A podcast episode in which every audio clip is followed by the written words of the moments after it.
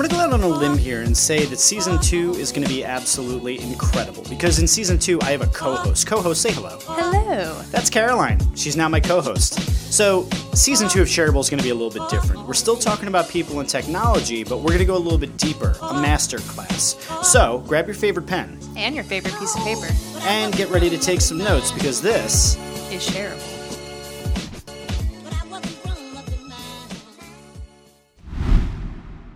Welcome back to Shareable. I have to come up with some new material for how I open the show. I feel like I know. New season, new like season, new intro. new intros. I got to do something because I, I want it to be more lively and exciting. Maybe we should get a drum kit.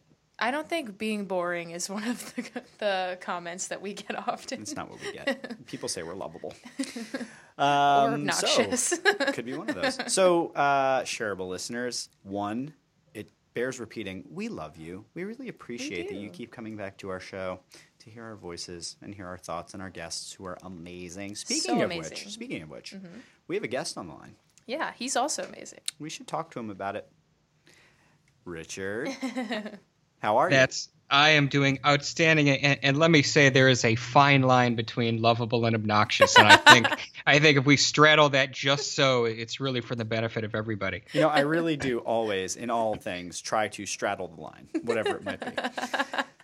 Yes. Uh, so, Richard, who are you and what do you do? And please, do not be humble. In fact, please humble brag. Tell us who you are and what you do and what you're all about, man. Humble brag. So mm-hmm. I am. My name is Dr. Richard Shuster. For those of you who don't know me, and I'm the, I am those people. I am the host of the Daily Helping podcast, Food for the Brain, knowledge from the experts, tools to win at life. So my show is regularly pulled down in over 60 countries.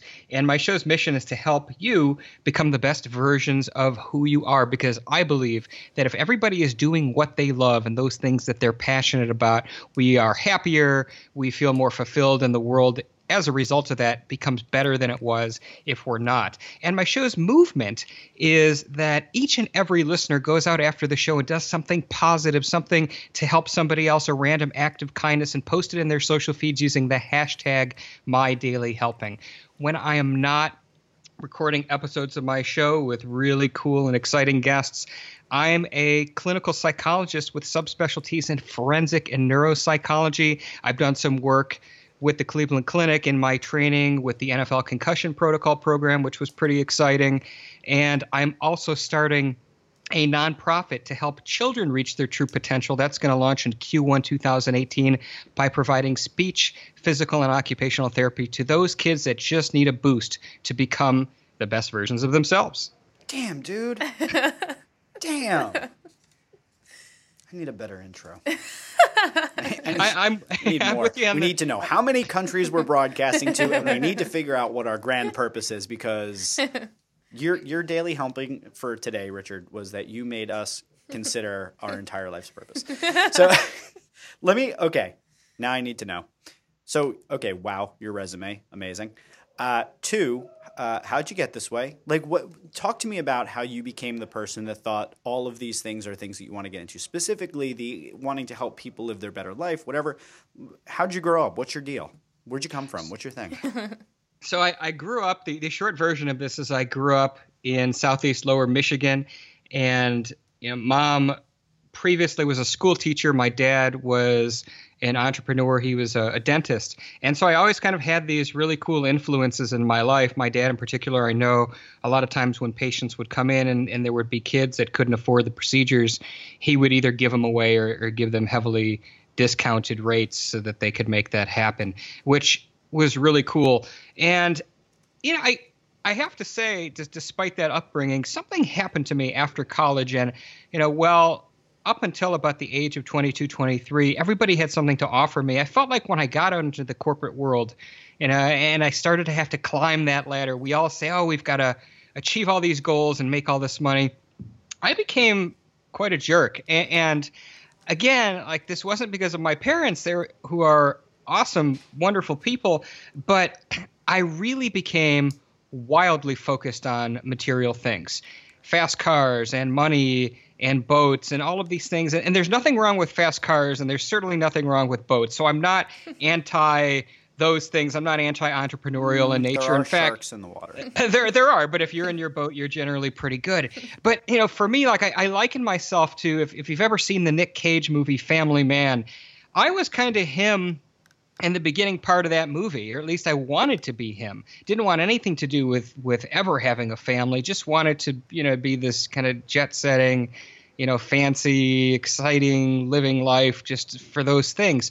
And then I, I started a company, an IT consulting company, and along the way, as I was doing that, I had a life changing moment, nearly a life ending moment, in which, on what was otherwise an unremarkable Saturday afternoon, uh, I was in a near fatal car accident in which I broke my back, uh, suffered severe injuries internally, did some pretty decent damage to my neck. And what we know and I'm going to get a little nerdy on you guys here, is that from the, a standpoint of neuroscience, we've studied near death experiences, and there is a kind of a common theme that a lot of people experience, and that it is time tends to sl- slow down dramatically. Much like if you think about that scene in the in the Matrix where Neo for the first time is seeing bullets just kind of moving.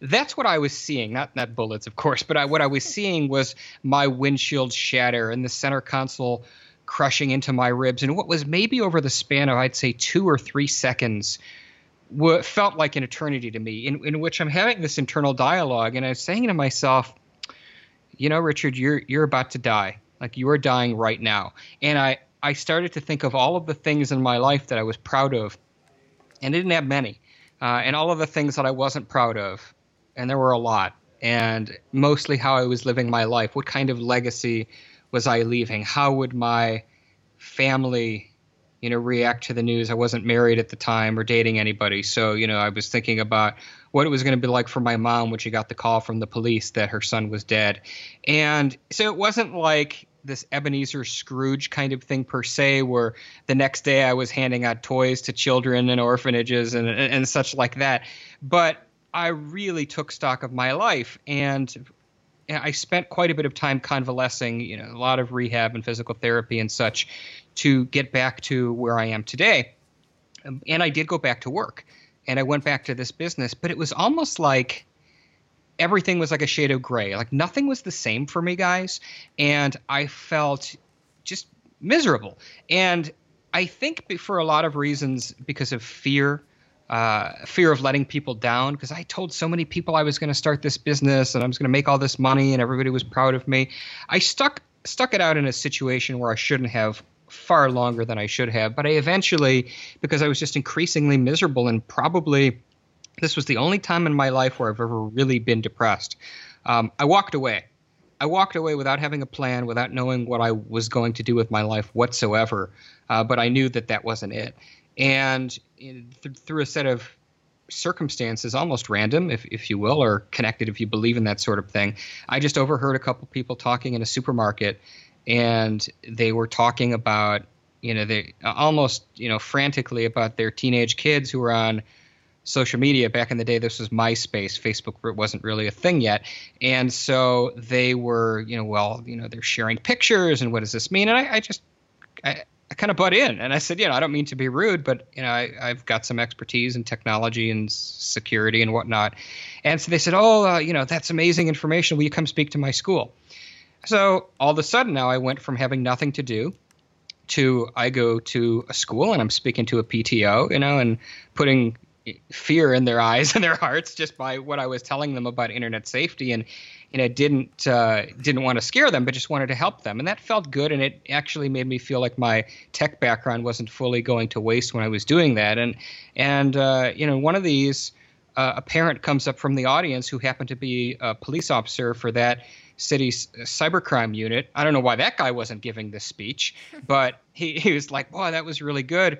Would you partner up with us? And and so now I'm on the tour with the police. And I'm doing these, you know, big, big auditoriums with lots of people and talking about cyber safety. And and you know one thing led to another. And then after that I was told uh, at one of these schools hey you know you're you're a good speaker. And you know, would you mind being a mentor? We have a lot of female mentors, but we have a lot of male at-risk students, and there really aren't that many males. There's not enough to match up, and I wasn't doing anything, so I said sure. So I did that, and mentoring is kind of like you know pseudo therapy, I guess. You know, and I liked being part of that process of helping that kid, and then decided to apply to graduate school. And so, kind of the rest is history in, in, terms of me becoming a doctor. Although I, I felt, at least in terms of the podcast, that well, it was really awesome that I get to connect with you know patients on a one-on-one basis. I wanted to do something larger. I wanted to you know connect with people and help others on a grander scale, which is when I came up with the idea for the podcast. Wow. okay. Question. So many questions. um, so one, I mean, it, it that you're you have so much in your background that I feel like we could go uh, down a million paths. The one I want to go down is this near death experience piece, and you talked about time slowing down. You talked about all the things that you thought about. There's some people listening here who hopefully will not have to go through a near death experience. What would you say was the thing that you learned from that, the lesson, the way that you began thinking about your life that is transferable to somebody listening right now that could give them that same sense of renewed drive, passion, and purpose? Well, you said purpose there, Jeff, and that that's what it was, and that really put me on a path to become purpose driven. So, what I would say to, to the listener who hopefully doesn't have to crash their car is that from my position, everything we do needs to be purpose driven. And that's as people, that's as spouses, parents, business owners, you know, kind of to me, the, the thing that if you can find a way to find something you're passionate about, that that thing you're passionate about helps make the world a better place and you can find a way to make a living doing it that's the trifecta right there. That you know there's nothing wrong as a business owner with you know hey let's let's focus on increased revenue for q4 and, and you know that's that's what we do as business owners right? Like that makes sense. But fundamentally i believe that our our missions as human beings and as corporations should be altruistic in nature. And if that's our focus then we win. We all win that's awesome. Um, wow. How do you? Hold on. Let me think how I want to phrase this, because you you had mentioned, um, you know, I said purpose. You grabbed onto that. You ran with it.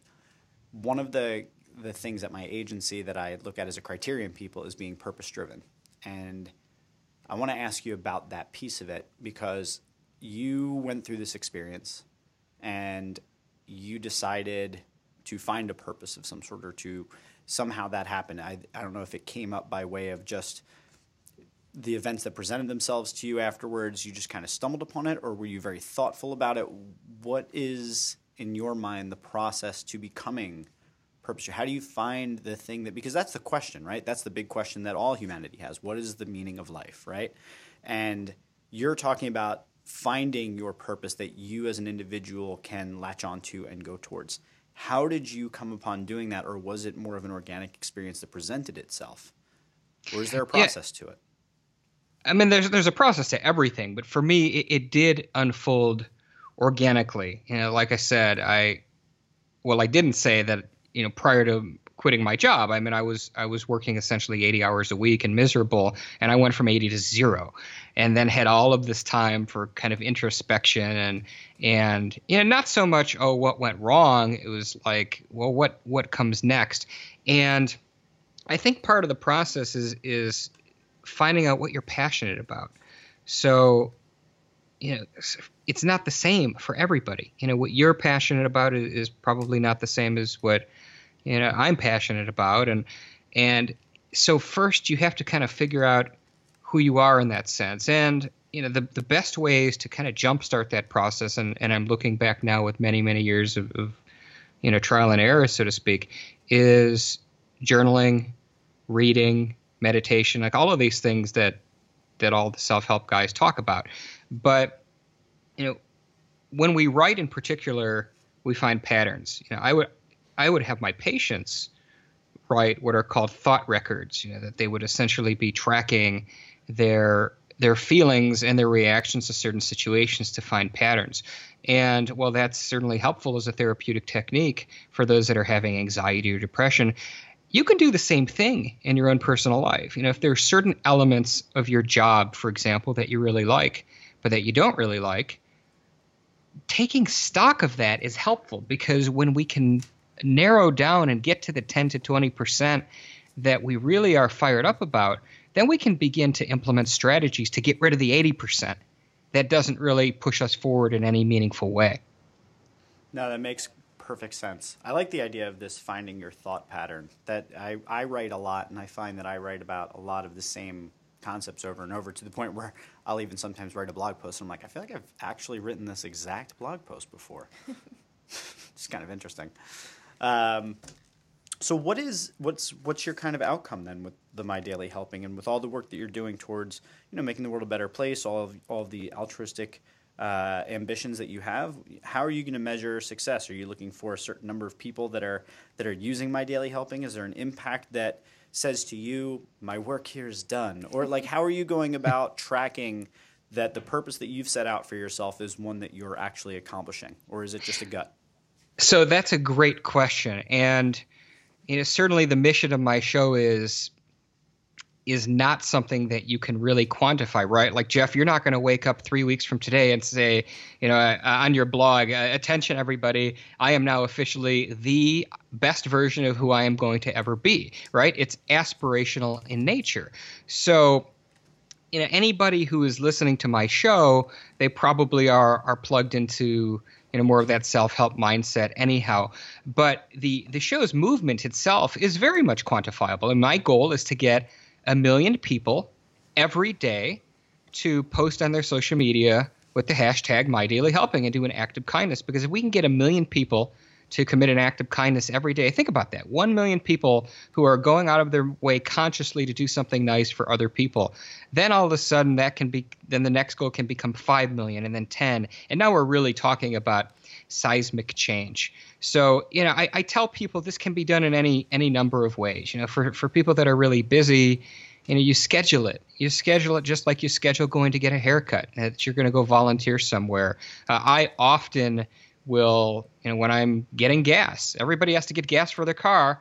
I just see somebody who's about to put their credit card in a pump and ask them if i can buy their gas or i buy the groceries for the person in line behind me which freaks people out because they don't think i'm for real. And then when they find out i'm serious they can watch their whole facial expression change. And it's it's an amazing transformation. And it's just as simple as smiling or holding the door open for somebody else. So there are many, many ways that we can make a difference in the lives of others, and that's that's what I want to get people to do.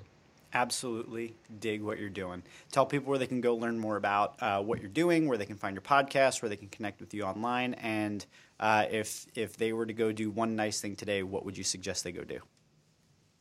So you can find me at thedailyhelping.com. That's kind of this the central universe for everything that we're doing as it relates to the podcast. And then we've also got an app for the show in iTunes and in the Google Play Store, which you can just search for The Daily Helping with Dr. Richard Shuster. That pops up nicely there, and I'm in all of the usual places: Facebook, Twitter, etc. Uh, I do encourage everybody who listens to my show at the end. It's it's my call to actions. Hey, go out there and do something nice for somebody else. So, what I would say is, is here's what I, I will challenge you guys to do who are listening to this. Like, it's one thing, yeah, you're gonna go, you know, give your coworker a, a shoulder massage or, or something. I'm going to encourage you to do something nice for somebody you don't know because and here's the little secret that I'll, I'll leave everybody with is that we know through neuroscience is that the biological mechanisms in our brain which respond to reward and pleasure uh, those light up in the exact same way whether we give or whether we receive and our society is so focused on receiving, but it feels just as good to give. So go surprise yourself and surprise somebody else today. And it can be any gesture, like I said, opening the door, you want to buy somebody some gas or, or buy their groceries, uh, you know, give your neighbor, you know, bake them, make them dinner, whatever. Like there's so many different ways that you can go help other people, but the key is to get out there and do it. I love it. My daily act of kindness for today is that I have brought you t- through the airwaves to all of our listeners. You're all welcome. so, for me and Caroline, I just want to thank you for coming on to the show. Uh, I Thank you that- for sharing your story yeah, with us. Your story is Incredible. fantastic. Um, sorry to go through all of that to get there, but really glad that you did. I love your your ambition and purpose of getting a million people because then the snowball effect of let's say 10, 15, 20% of the people that they do something nice for do something nice for somebody else. The snowball effect is going to be amazing. And finally, thank you for giving us our first Nicolas Cage reference of season 3. it doesn't often happen, but when it does, we like to call it out and we like to thank you for it. How many how many Nicolas Cage references have you had so far? I think that's Not a the single first. one. That's- Okay. well, I, I am I'm proud to be the first. yeah, you don't say. So that was fantastic. Thank you for coming on the show. I think this episode was fantastic. And, and if I had to call it one other thing, what would I call it? Shareable. There are a couple thank yous and shout outs in order. First, thank you to Ray Bueno for all of that sexy production value, and a quick thank you to me for producing the show. I'd like to send a shout out to DJ Quads for the use of our theme song Always, and A for the use of our outro song Adventures. You can follow Jeff on Twitter at jgibbard, and you can follow me at Caroline Tessone. You can follow the show at shareable underscore pod, and just shareable podcast on everything else. That's Facebook, the gram, everything. You can email us at shareablepodcast at gmail.com, subscribe to our email list at shareablepodcast.com slash subscribe. Do all the things, subscribe to the show, leave us a rating, review us on iTunes, tell a friend, tell your mom. I don't know. She might like it. My mom does. Hey, mom.